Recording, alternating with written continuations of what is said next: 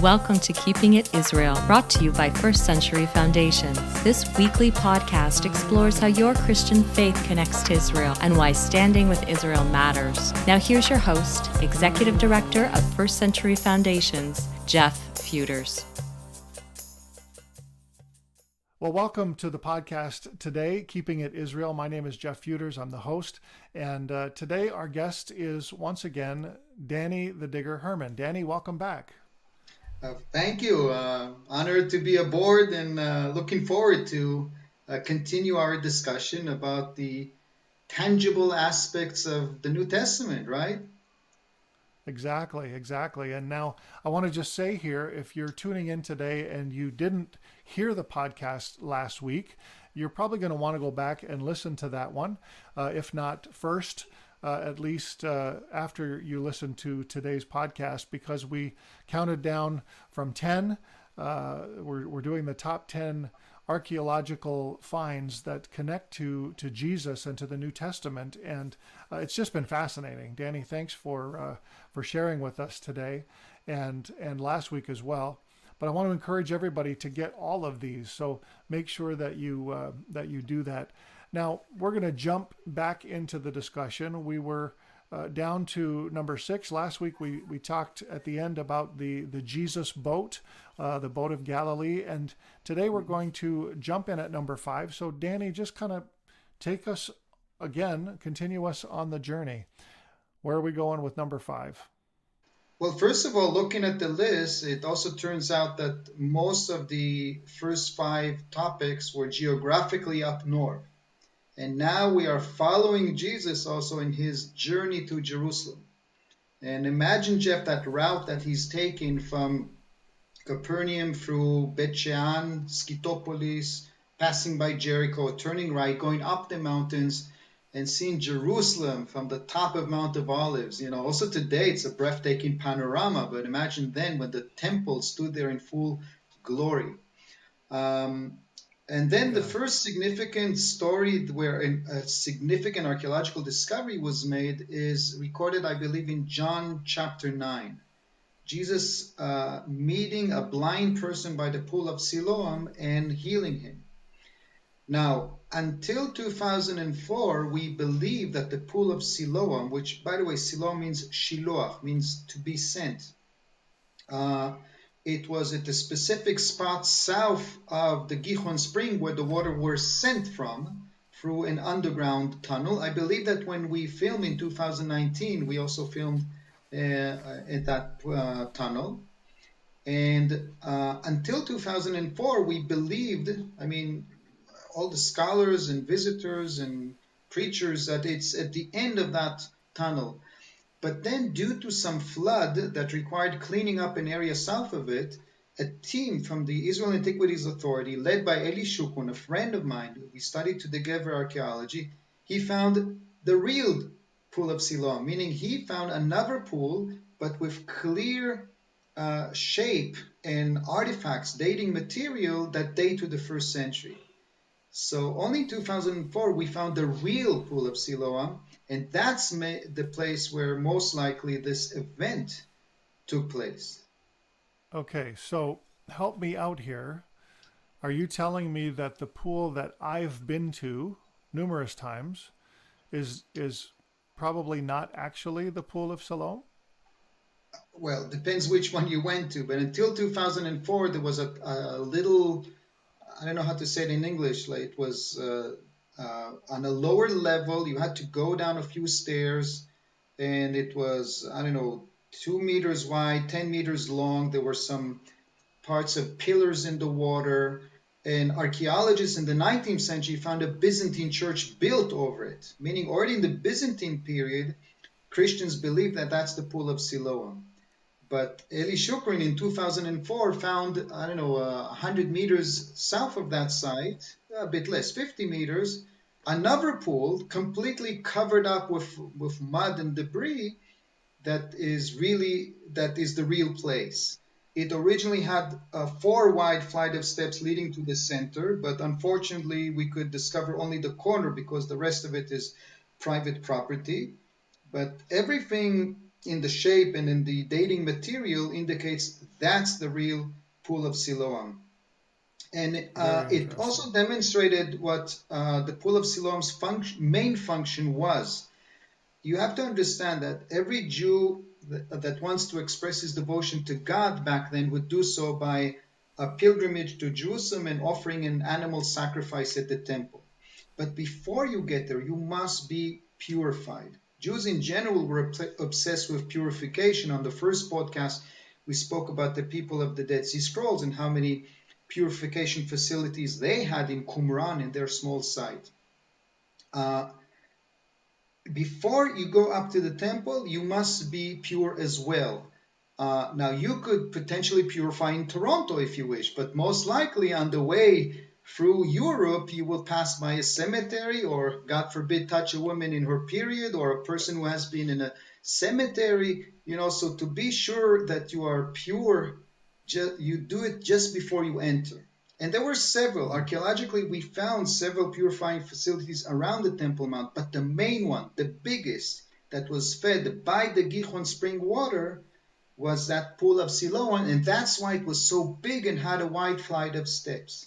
So, what I think is that the context of the story of Jesus healing the blind man is that both of them were going there in order to purify as they both wanted to go up to the Temple Mount. Now, there's an interesting question if blind people or uh, impaired people in any way could actually enter the temple.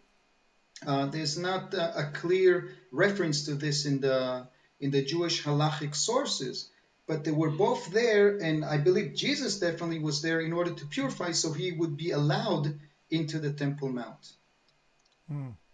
So, so really, if it was that a blind person couldn't go into the temple, then uh, Jesus, by healing him, was doing uh, maybe one thing more than just healing his eyesight. He was actually act, giving him access, giving him uh, the ability to be able to purify himself and actually go into uh, where the, the presence of God uh, was.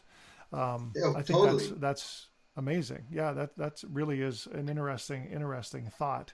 Now. Um, they also found from the pool the, the roadway, the uh, the yes. ascent to the temple, correct? Yes. Uh, the, the proof that this was probably a, a, ritual cleansing before going up to the temple, and then uh, you will remain pure till you enter, is the fact that we not only found the real pool of Siloam, but we also uncovered and are still uncovering a very wide stripped avenue connecting the pool of Siloam with the entrance to the Temple Mount and the size yeah. of it and the scale and the grand grandeur of it indicates how many people walked up and down that specific step street but it was also s- separated from the rest of the city so it's like a pure path leading up to the uh, temple mount and uh, they're still working on it. Uh, and the first stage, they found the sewer beneath it. It was also an important uh, way to drain the, the, the, city's filth out of the city. But it's so big mm. that people can walk through it. I've walked through it numerous of times.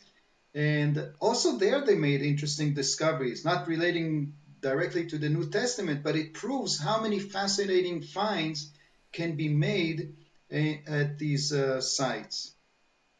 So both the Pool of Siloam and the Step Street are amazing illustrations of another uh, biblical narrative. First of all, John chapter 9, the, the healing of the blind, but also the general path Jesus may have walked on that specific step street because he too was in the pool of Siloam and he too was later in the temple.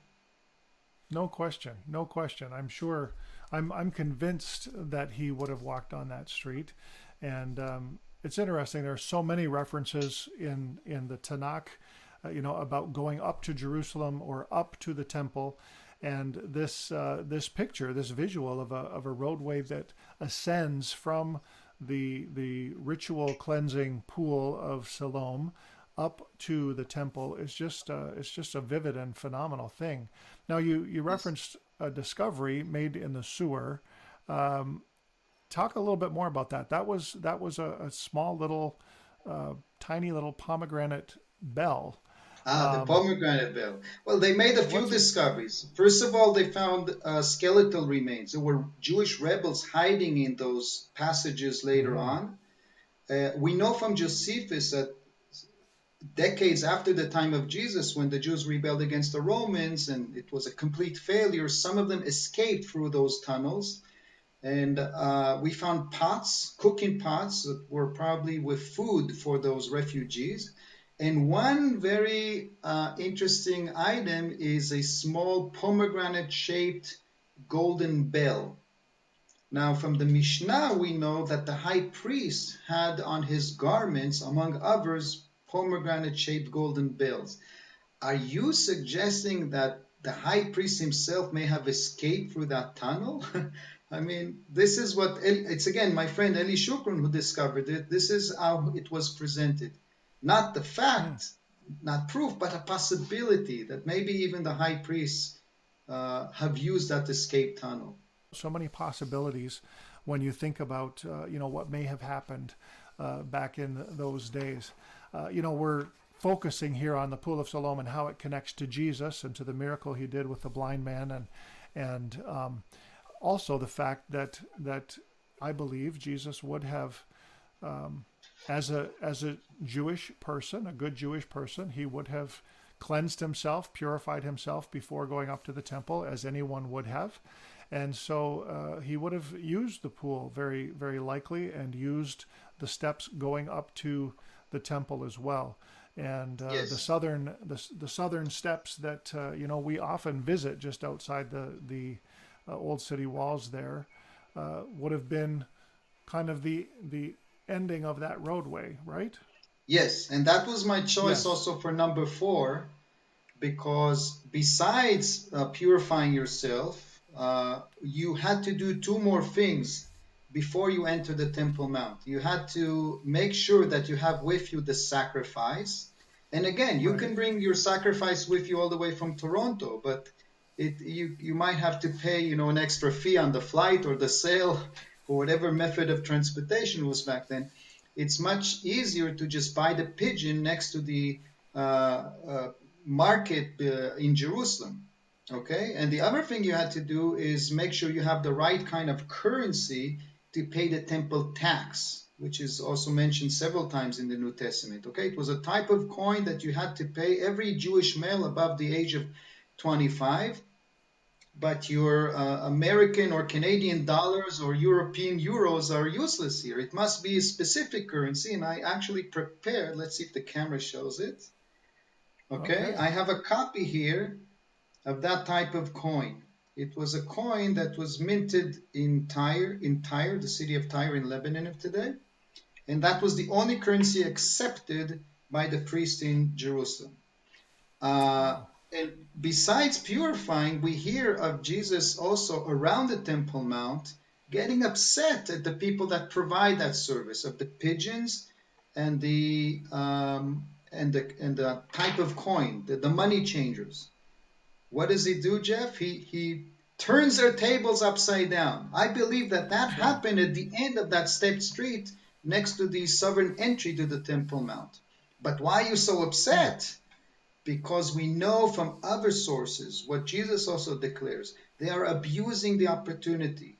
They are uh, inflating the prices. Okay, the exchange rate is highly inflated to get that right coin uh, uh, at that specific place. And the cost of the pigeon at that place, according to the Mishnah, was 50 times higher than anywhere else. And Jesus says this is wrong. You shouldn't be making a profit from, from following God, from worshiping God. And he does a bold act. Okay, turning the tables is a very violent act. And that, I believe, is the first time that he got the priest's attention and maybe even anger because the priests were the ones that were running the show. And they didn't like a, a rebel saying that they should not be making profit out of uh, worshiping God. There was a reason that the priests didn't like him, and eventually they were the one to catch him at the Garden of Gethsemane. This is where the seeds were planted by expressing his anger at their corruption and demonstrating wow. it physically. That's amazing. Uh, great, great connection, you know, from from this act until uh, the Garden of Gethsemane. I, I, love you connecting those two things, and uh, it really it really does follow the the logic. The text doesn't say where he turned the tables upside down. It just says it in the context of going up to the temple. And I wish right. uh, it would also be on the top of the list. I wish I could excavate the temple area itself and discuss it. But the Temple Mount, 30 years after the time of Jesus, was completely demolished by the Romans, and centuries later was rebranded by the Muslims as a holy Muslim place. So today, as you know, it's all Muslimized, and there's a golden dome structure there, sacred to the Muslims, and they do not, to say the least, cooperate with archaeological investigation on the Temple Mount. However, south of the Temple Mount, you have the Southern Wall Archaeological Park, which was intensively excavated in the 1970s. And among others, we found quite a few public areas where you could argue this is where maybe the money changers and the dove sailors used to stand. Mm-hmm. So, so let me read the text from Mark 11 just to get some further insight here. But it says, in verse 15, on reaching Jerusalem, Jesus entered the temple courts. So, so he makes a reference to the temple courts, um, and you can maybe kind of explain that in a minute, and began driving out those who were buying and selling there. He overturned the tables of the money changers and the benches of those selling doves, and would not allow anyone to carry merchandise through the temple courts. As he taught them, he said, Is it not written, My house will be called a house of prayer for all nations, but you have made it a den of robbers. And so uh, the, the references to the courts of the temple, does this line up with the top of the steps here? There's a big scholarly debate on what temple courts exactly mean. The temple itself stood in the middle of a giant plaza. It was about the size right. of 20 soccer fields. But scholars debate if these areas uh, were used for trade or just for uh, congregation. Uh, we know that the southern end was a big area that Josephus calls the royal basilica, or the royal stoa. And we don't know what that exactly means. But Josephus, on his behalf, never mentions any commercial activity taking place on the temple plaza. So maybe the temple courts means the public zones that are around it. And unfortunately, due to the political situation today, we could only excavate the southern part of the Temple Mount, but we found ample of evidence that relates to the first century, including public zones that could be quoted. We even found entry to shops, okay? The shops where right. dove sellers and uh, and money changers could have uh, stood. So here's another question: Now, how are archaeologists sure and and this is going to sound maybe a little ridiculous, but I want to ask it because I I want you to explain um, some of the climate in which uh, this this kind of debate is happening. How are archaeologists sure that there ever was a temple in Jerusalem at the time of Jesus? uh, wow, we have well, we have the New Testament, okay, Yeah. recording it. We have a very detailed account who tells us the dimensions and the, all the components of that temple. He, it's a first century Jewish historian called Yosef ben Matityahu. He was later given a Latinized name called Flavius Josephus. We have uh, Roman historians such as Plinius. Pliny the Elder tells us that Jerusalem was by far the most spectacular city in the Eastern Roman Empire, and it does also indicate the temple. We have the Jewish Mishnah, which records memories of the temple, very detailed memories of its dimensions and components. And we have archaeology, not from the temple itself. As I said, sadly, only in the 19th century some surveys were conducted by British, and then the Muslims since then have not allowed any proper archaeological work there. But uh, in 1999, they did dump 400 truckloads from the Temple Mount in the Kidron Valley, and to this day, uh, a friend of mine is leading a project of sifting through that debris. And the artifacts mm-hmm. are no longer in context, but there's definitely also first century items in it. But the Southern Wall Archaeological Park has found such clear testimony to a public gathering area before going up to the Temple Mount, including more ritual baths, which were a necessity before you go up to the Temple Mount. And we found the gates, we found decorated stones. The evidence is so clear. There's, you really cannot deny the existence of the temple after seeing all of this evidence. It's overwhelming. And I, you know, we asked that question to be a little bit of a devil's advocate because you know, it's unbelievable for us to try and imagine that UNESCO uh, would want to deny this strong connection to the Jewish people uh, that is the, the Temple Mount. And, you know, I get a little bit wild every time I think about all of these all of these things that have come out of uh, many of these discussions.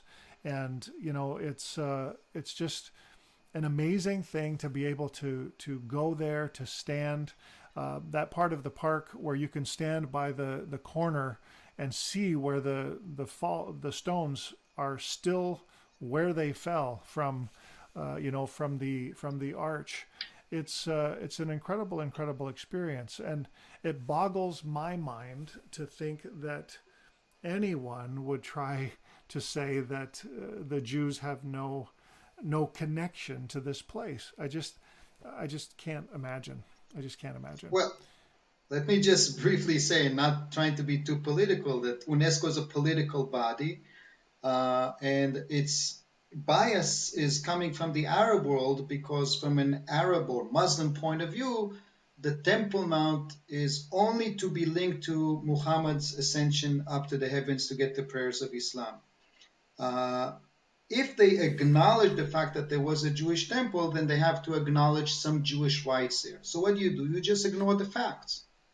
Okay? Mm-hmm. When when when Israel tried pulling this peace accord with Arafat and they went all the way to Clinton, uh, Arafat denied the Jewish pass on the Temple Mount in front of Rabin and in front of Clinton. And, and Clinton tells him, but listen, I as a Christian am telling you there was a temple there. And Arafat still denied it because there's there's an agenda. There's a, a set of beliefs of other ethnicities and other religions, and acknowledging the Jewish past is, is a big problem for them. So you just deny the facts. That's all I can say. Well, there's one of the stones that fell in that place that I was describing to you a moment ago that actually had an inscription on it. You remember? Uh, can you tell our listeners what the inscription says and why it's so significant and so important? we found a few inscriptions, but the one you're uh, implying uh, was found right next to the very corner of the Temple Mount, right? The southern and western corner. And Josephus tells us that when the temple stood, uh, the priest would go to the corners of the temple before uh, Shabbat, before a holiday, and would announce it by blowing the trumpets. And that inscription, again, coming from the corner, says that this is a space that belongs to the trumpeting department, a Hebrew inscription, okay? Lebet hatki'ah lehach, belonging to the trumpeting department for announcement. what could be more solid proof and, and confirmation of what the historical sources are telling us about the Jewish temple being there? Exactly. I mean, it's it's really ridiculous to try and disconnect that site from the Jewish temple. Amazing, and I am in total agreement with you. And you know, um, again, if you come to Israel with us, we will go to the southern steps and we will visit the the archaeological park and you'll see some of these sites. One of the most significant things that we do is is read together uh, from the text uh, about Jesus going up to the temple, out on the steps, and and it really is kind of surreal to to be there and to to know with with almost certainty uh, that that Jesus and his disciples would have traversed those stones, those steps to to get yes. to the temple. Uh, that to me is just uh, so amazing, and um, and then of course also to uh, to understand that uh, they would have heard the trumpet, that you're talking about that they would have they would have heard that announcement happening every Shabbat, and um, I just think that's incredible. Sure, and and by the way, when you say come to Israel to walk in the footsteps of Jesus, at that mm-hmm. site, you're really literally walking in the footsteps of Jesus. Yes. Absolutely, absolutely, uh, and it's not on not on my list of things to discuss here, but also the the many many mikvahs that they found uh, in that area right outside the steps as well yes. are just a, yes. a remarkable remarkable thing to see. Yeah, everyone before going up had to be pure, and the pool of Siloam was probably for the mass, some sort of a public uh, service. But those uh, smaller ones were maybe more of a private, maybe for payment, with the water being warmed up or something. But uh, the okay. fact that there's so many out there is another proof that there was a Jewish temple, and this is where you would purify before going up. Definitely. Absolutely, great. Well, that's awesome. Now, so so what about number three? What's what's the next one we're going to uh, cover here? Well, it, it gets so tight up on the top uh, the top of the list that I actually uh, added two two items, artifacts. Now we're not discussing sites anymore, but they both okay. relate to the same event. And and the event is following Jesus getting the precept set and after the Last Supper, he goes and uh, at the Garden of Gethsemane, they decide to spend the night after the Seder. Uh, but the priests are after him. They capture him, they interrogate him. The, the head of the interrogation of the, is the high priest. His name is given, his name is Caiaphas. And then the next day, they hand him over for a trial. Uh, they don't have the authority to trial a, a person in the Roman province, but the Roman uh, governor does. And the Roman governor at the time is Pontius Pilatus or Pontius Pilate. And guess what? Archaeology actually discovered a few artifacts that relate directly to those characters. First of all, in the 1970s, we found an inscription in the city of Caesarea, a city that was built by King Herod as a big city port and we have found there an inscription, a dedication to a new temple, Tiberium, a temple honoring Tiberius that was built by Us Pilatus. The, the, the beginning is missing, but it's quite obviously Pontius Pilatus.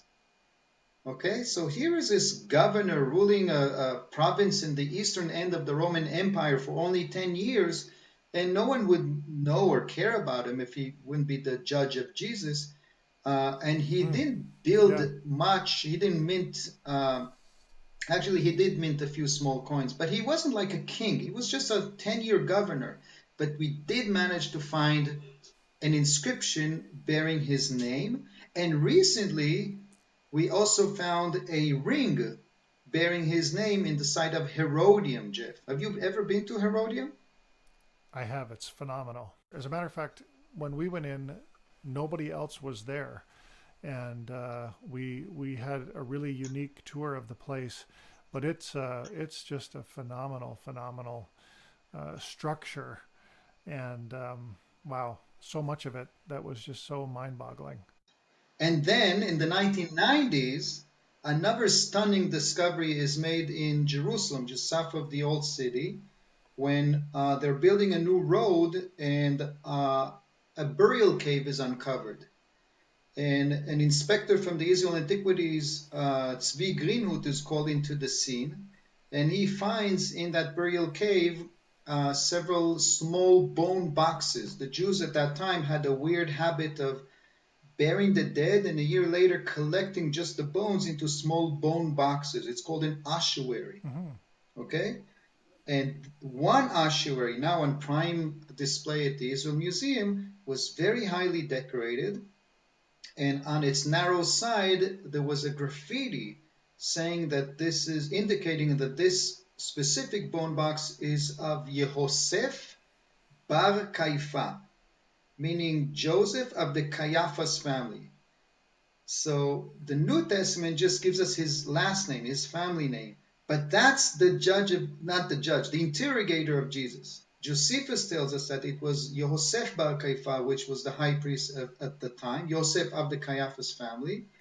And out of the blue, wow. just by accidents, because of building a road, we actually find truly the physical remains. There was an there were remains of an elder in his 60s, a male elder in his 60s that were found inside that bone box. Undoubtedly, the remains of the high priest that interrogated Jesus. Incredible. Now, so let me read let me read the text from Matthew 26 and verse 57. It talks about those who had arrested Jesus took him to Caiaphas, the high priest, where the teachers of the law and the elders had assembled. But Peter followed him at a distance, right up to the courtyard of the high priest. He entered and sat down with the guards to see the outcome. And the chief priests and the whole Sanhedrin were looking for false evidence against Jesus so that they could put him to death. And it's uh, it's just amazing to make that connection. Now, so here's a question: What was what was the temple leadership like uh, at the time of Jesus? Can you comment? Was there was there a problem with corruption? Uh, had the priesthood become politicized in any way? In in your uh, You're kidding me, of course. of course, power corrupts, and uh-huh. also in religion.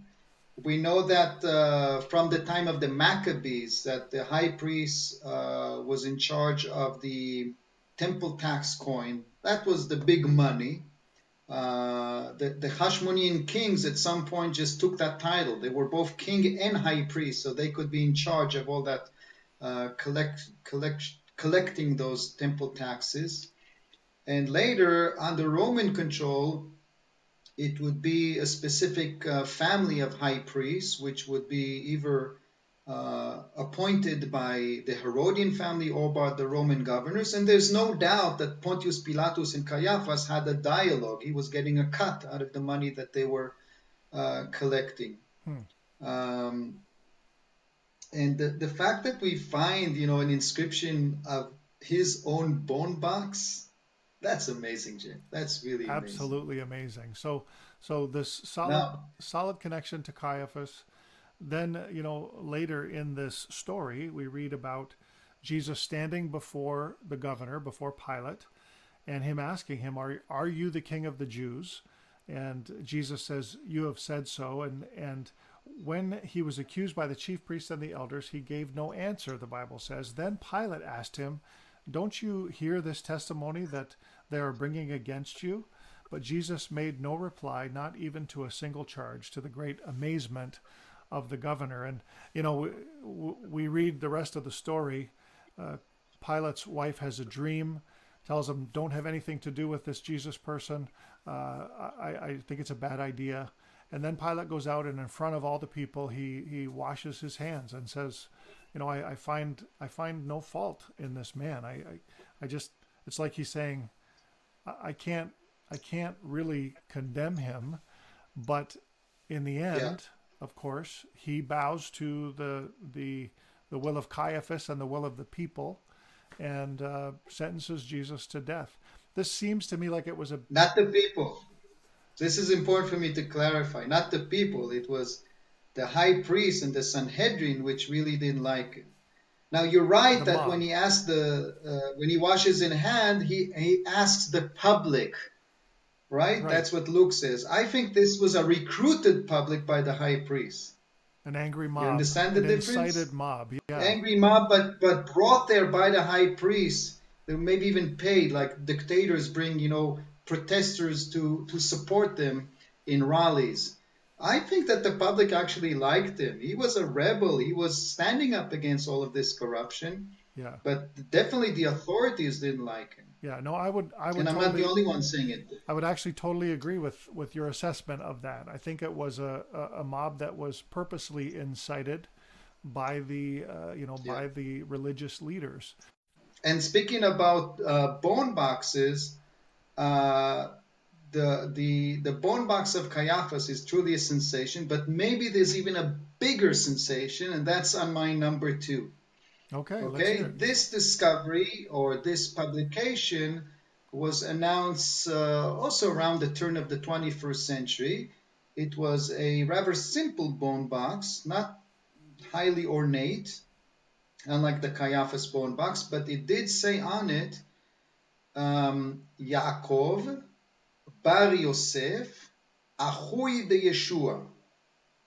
Okay, the language is Aramaic. Bar is Aramaic, not Hebrew. In Hebrew, you say Ben, son of. Hmm. Um, Yaakov Bar Yosef means uh, in English James, son of Joseph. And James, Joseph, um, Matitya, Yehuda, these are all very common names. Jews at that time were not very creative. They kept giving their children very similar names. In fact, Josephus mentions, I believe, about 30 people with the name Jesus, besides the famous Jesus. There are a lot, uh, 30 or somewhat more people in his time by the same name. Right. But but the person boasts that he is the son of Joseph and the brother of Jesus. Okay, usually uh, in an official statement on a bone box, you say uh, you are. They didn't have family names, so you just were identified as X son of Y. And this guy is saying, I am X son of Y and brother of Z. Why would you want to say you are brother of Z? Because Z is maybe an important person. Now let's read the names again James, mm-hmm. son of Joseph, brother of Jesus. They're all common names, but that specific combination is very, very, very interesting. And when it was published, it was uh, speculated. Again, remember what I said in the previous podcast that you cannot rule out yeah. the possibility that this is the very brother of Jesus, James, who lived in Jerusalem, led the community, died in the 60s, so he was still brought for proper burial in the custom of the time. Amazing. And if this and if this bone box is authentic, that is sensational. That is sensational. That's a, a, family member of Jesus, Jeff. I know. It's almost like reaching Jesus himself. But where's the problem? it's not. It was not found in proper excavations. It was found. Uh, it was published out of the private collection of Oded Golan, an Israeli, an antiquity collector, an engineer, uh, and then he claimed that he has had it for ages, but only recently uh, he had some Christian scholar looking at it and, and saying, hey, this could be the brother of Jesus. Like, I didn't even know what it was. I. Uh, this ended up, Jeff, as being the trial of the century in, in biblical archaeology. It went on for 10 years when the uh, state of Israel accused him of a clever forgery. By the way, it, it went to Toronto. Okay. It traveled yeah. on a show in Toronto. I now, now I'm at, making that connection. I believe it, it was at the uh, Royal Ontario Museum, as a matter of fact. Yeah. Indeed. And uh, then it also broke on the way, and he claimed a lot of money from the insurance, and that was also supposedly part of the scheme just to make a lot of money from the insurance, but is it real or not? And after 10 years of trial here in the Israeli court, they, uh, I hope I'm using the right term, evicted him. I mean, they found him not guilty. They couldn't prove forensically that he forged it. Now, it doesn't mean that it's authentic. It just says that the Israeli court could not find proof for forging the ossuary. And I followed that case for a long time, and I'm of the same opinion. You cannot prove that it's a forgery. Hmm. And if you cannot prove that it's a forgery, you cannot rule out the possibility that it's genuine. Now, how did Oded Golan obtain it and when did he really get it? It's an interesting question. But if it's real, Jeff, this bone box is the bone box of the brother of Jesus. That's mind-boggling. That would be. And another mind-boggling discovery that I put in the same line as number two is another bone box found in proper excavations in 1968 after the Six Day War when Israel built up the northern part of Jerusalem in an area called the French Hill. And they found another rather plain bone box. Um, on its side, it mentioned the name of the deceased. His name was Yehochanan, son of Chagakol, John, son of Chagakol. You never heard of him, nor did I. We know nothing about that person. Why was its discovery so important? Because in the bones inside the bone box, among others, they found the heel bone pierced by a metal nail. Yes. And when they examined it under microscope, they found traces of wood attached to that nail. That poor guy Yochanan, Jeff, ended his life on the cross. And this, Jeff, is the only, the first and the only time ever to this day that we ever found evidence of crucifixion, of Roman crucifixion. Not that Jesus was given a special treatment. You know, a lot of slaves were crucified at the end of the Spartacus revolt. A lot of Jews were crucified when the Romans uh, came to suppress the Jewish rebellion. Two thieves were crucified next to Jesus himself. Okay? Crucifixion was not a special uh, death punishment but they probably later pulled the nails out because metal was very precious. Hmm. And for some reason, this one specific nail was not pulled out. Maybe because it was bent. It was bent, and maybe they didn't want to uh, de- defact. What's the word? To vandalize the body any further. So the one nail they left when they buried him, and we found that 2,000 years later, and it happens to be in the same city and in the same time frame where Jesus was crucified. Amazing. So I find that discovery also to be amazing, and that's also on prime display at the Israel Museum to this day. I've seen it. It's amazing. Okay. So, so two things. Um, first of all, the, the the bone box is consistent with uh, how Jewish burial tradition would have happened in the first century. Correct. Yes. So so Totally. We know that from the Mishnah also. The Mishnah tells us the process of taking the bones a year later, putting it in the bone box. And we have about 6,000 recorded uh, bone boxes from that period. It was very common. A lot of people buried their dead, treated their, be- their dead in this manner. Only a few hundreds of them, they cared also to write the name of the deceased. And we already mentioned uh, three of them. right, right. And then secondly, the the crucified man, the the nail through the heel bone with traces of wood, uh, are consistent with crucifixion. That was um, talked about at that time. We know that Jesus was crucified, and so these really are incredible discoveries that connect to not just the time of Jesus, but even the circumstances surrounding Jesus' death. Yes, it was a special, it wasn't a rare, but it was a special Roman treatment to, to kill the person in the most humiliating way, to be nailed naked to a wooden beam in a public place in front of the whole city, to die in a small, in a slow and painful death. I mean, what are you dying of? It's it's it's a very slow and terribly painful death to to humiliate the mm-hmm. person, and or in the case of Jesus, to to humiliate the person that claims to be the king of the Jews or kingdom of heaven or or whatever they wanted to humiliate him for. And and here we have proof that this was really treatment done here. I don't know what was the guilt of this poor Yochanan ben Chagakol, but he did the, end up in the same way. Wow. Amazing. I, I just love how these discoveries are, are connecting. And, you know, it's interesting. The James Ossuary, I remember when it came to Toronto, I didn't get the opportunity to, uh, to get in and see it, sadly. But uh, it has been surrounded by so much controversy.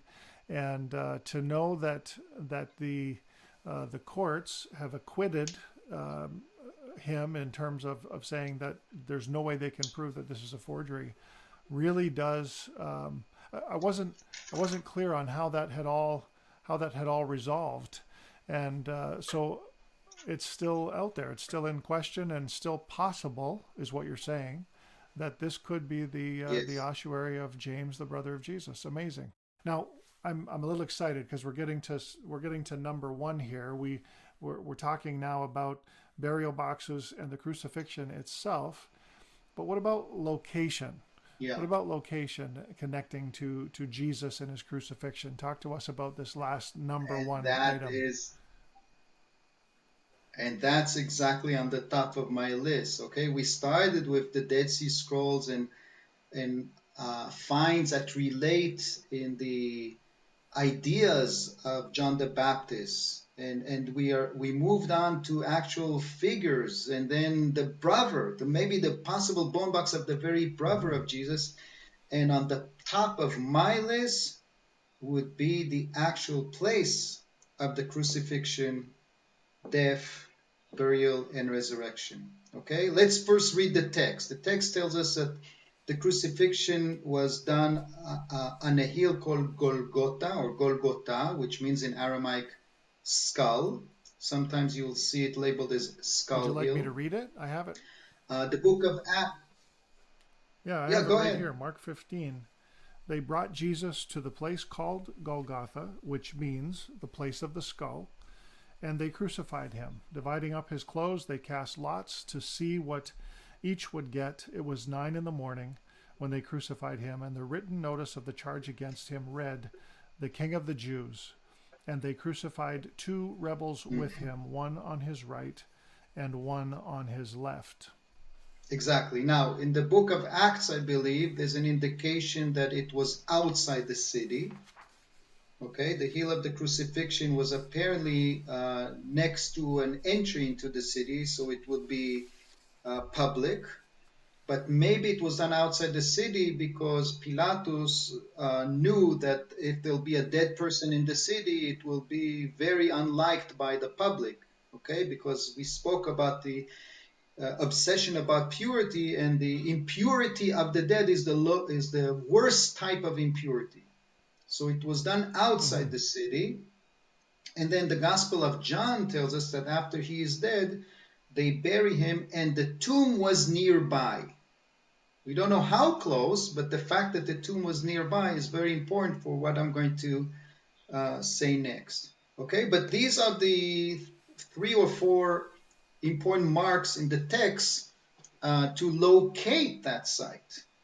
And in the fourth century, we read about uh, the mother of Constantine, the Constantine the emperor. His mother is Helena Augusta, and she comes for a royal visit in the Holy Land. She starts identifying the holy sites uh, relating to Christianity. And in Jerusalem, she is introduced to a hill and a tomb nearby.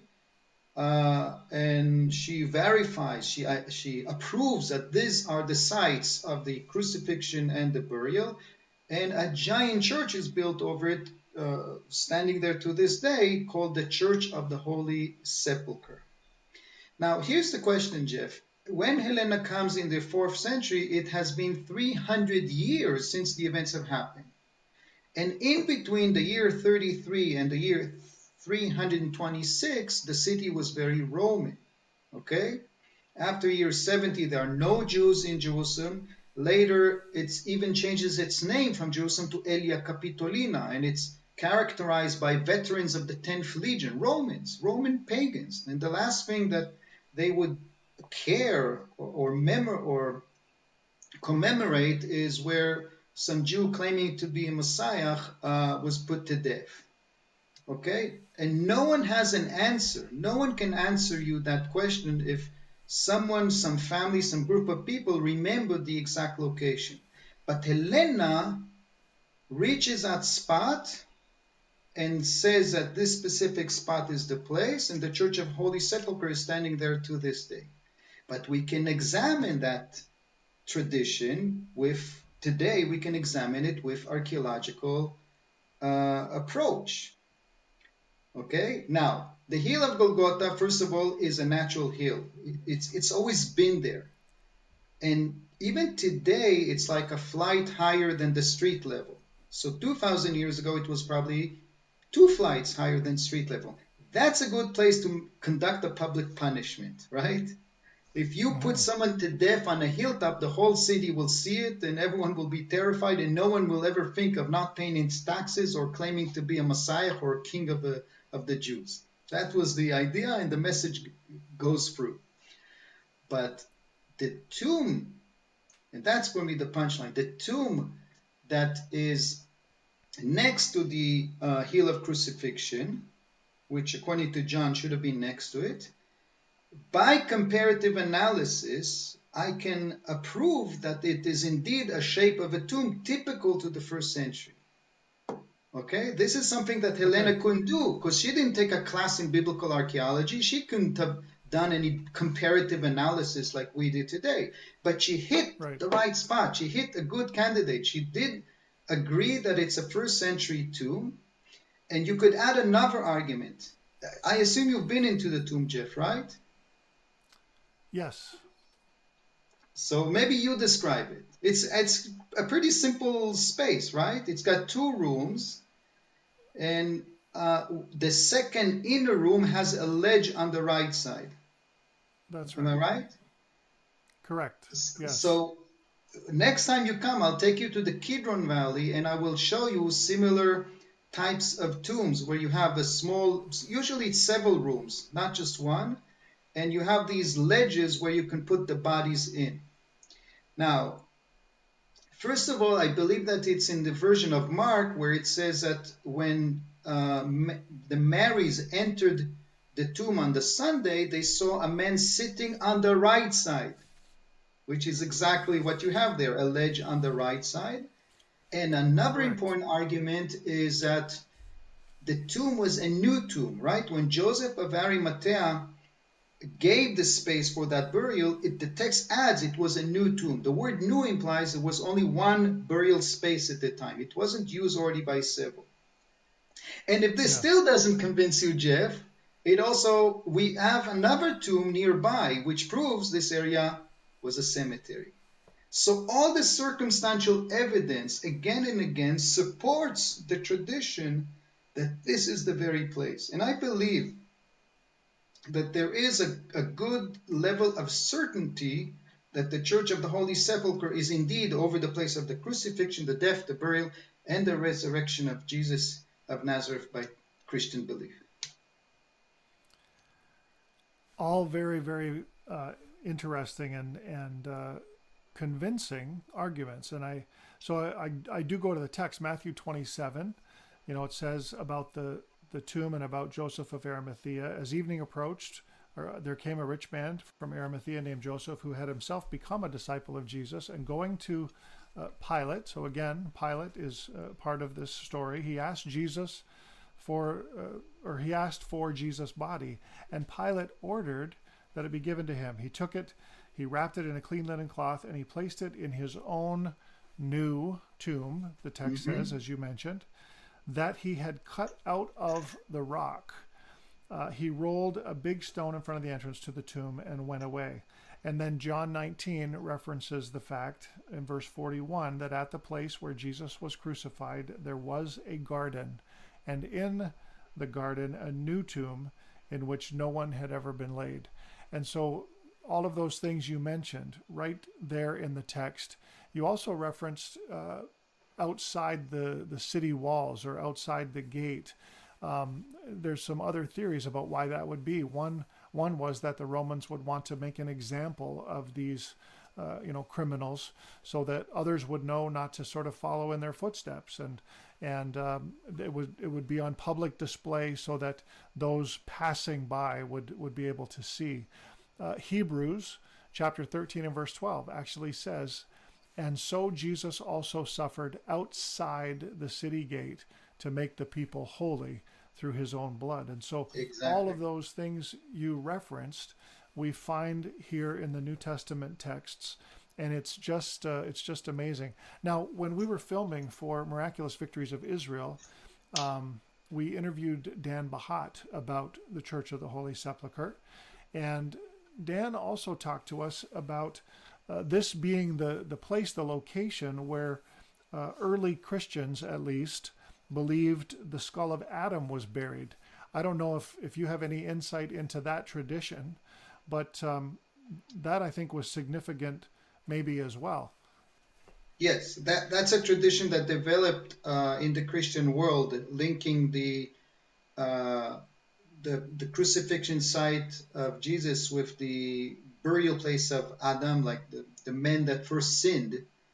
Uh, but Dan Bahat, I must say, he was the one to write an important article uh, that I was kind of quoting. He's, he was the one to write the article to review the Holy Sepulchre from a pure, clear archaeological point of view and suggest that this could be the place. And I'm saying this because there was an attempt to suggest an alternative called the Garden Tomb.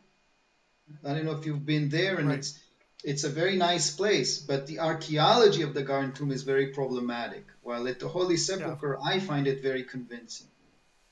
Of course, we've been there. We take all of our, our groups there, and and I'm always careful to explain to them when we go that um, we like the Garden Tomb for a number of reasons, but but one of them is is that it's it's uh, a place where you can get some privacy, where you Yeah. can have a little bit of a gathering with your tour group. You can do some significant things like have communion together and have a bit of a service.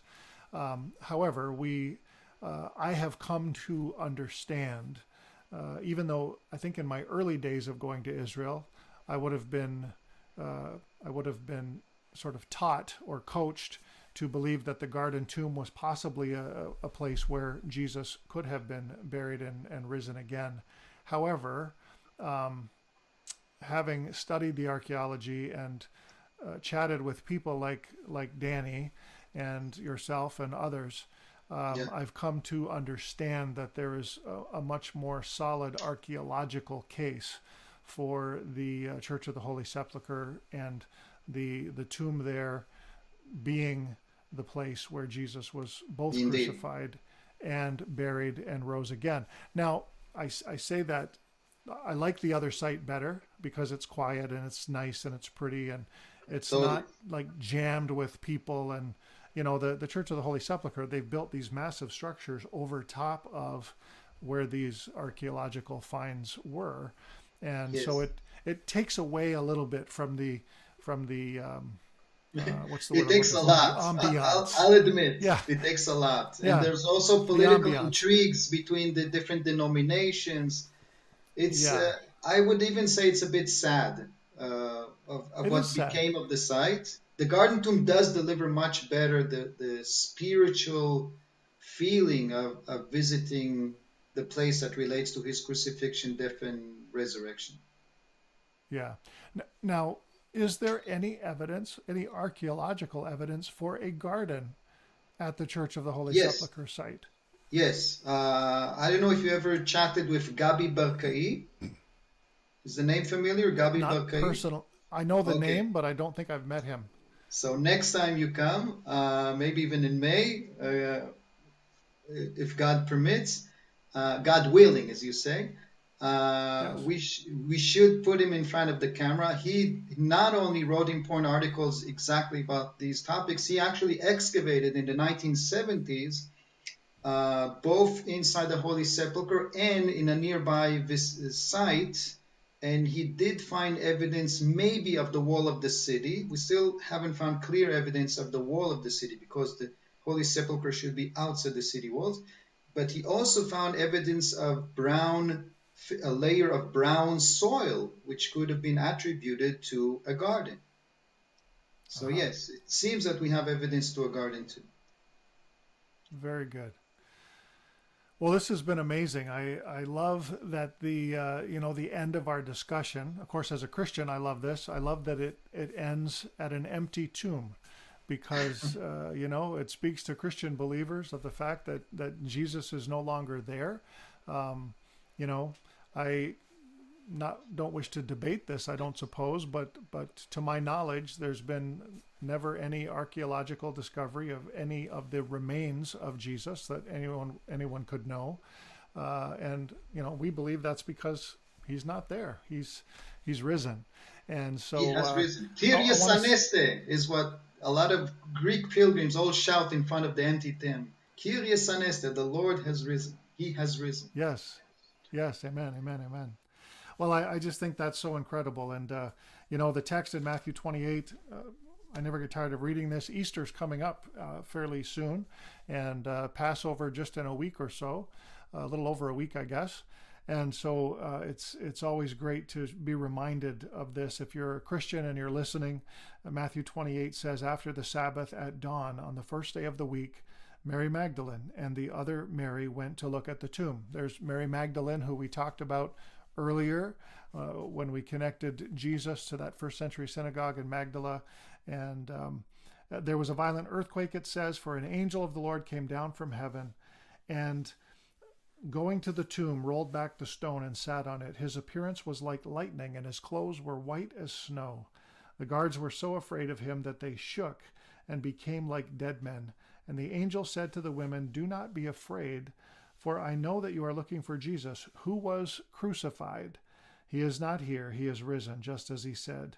Come and see the place where he lay. Then go quickly and tell the disciples he has risen from the dead and is going ahead of you into Galilee, and there you will see him. Now I have told you. And um, I just appreciate so much uh, the conversation that we've been able to have, and uh, you know how, from an archaeological perspective, uh, you, as an Israeli Jew, can can help us make the connection to to some of the proofs that what the New Testament shares could be yes. could be true, right? So thank you so much. And, and through science, I'm using a scientific field called archaeology. It's not some you know folklore or tradition. This is hard evidence. Exactly. Yeah. Exactly. Yeah. Amazing. Amazing. Well, listen, it's uh, it's just been a, great to have you, and uh, crazy that your top ten archaeological discoveries begin with you know John the Baptist preparing the way for Jesus out in the wilderness and moving chronologically all the way through all of those lists that we uh, that we talked about those items. And um, you know the the story of Jesus as it's recorded in the Bible is just such an amazing and powerful story. But when we can connect it to actual archaeological finds and artifacts and inscriptions as you have been able to sort of bear out for us uh, then it just makes it that much more alive and more real so Thank you so much for taking the time with us today, Danny. Thank and, you. Um, it's been a pleasure and an I, honor to be on your show. Well, we really appreciate it. And what I want to say is, uh, I hope that the next time we talk, uh, it can be together uh, over uh, makluba, over makluba, maybe, or uh, some okay. other meal, or some in, good hummus in Jerusalem. Amen. Yeah, Amen. exactly, exactly. What's the saying? It's it's next year in Jerusalem. So hopefully uh, sooner. Hopefully this year. year. Hopefully this year in Jerusalem. Amen. Exactly. Yeah. Thank Thanks, you, Danny. God bless. Okay. Bye bye. Well, thank you for tuning in to Keeping It Israel today. I hope that you enjoyed the show. And uh, our guest, Danny the Digger, was so engaging. If you want to find out more about him, you can go to his website, dannythedigger.com, and we would encourage you to uh, check that out. First Century Foundations is a ministry that exists to support the land and the people of Israel and to educate Christians about the Jewish roots of our faith. We are a charity that relies on your generous donations. And so if you like the show, if you like keeping it Israel, then please consider giving.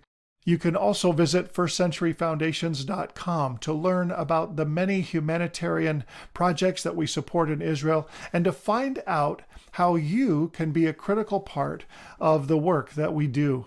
Thank you for your giving.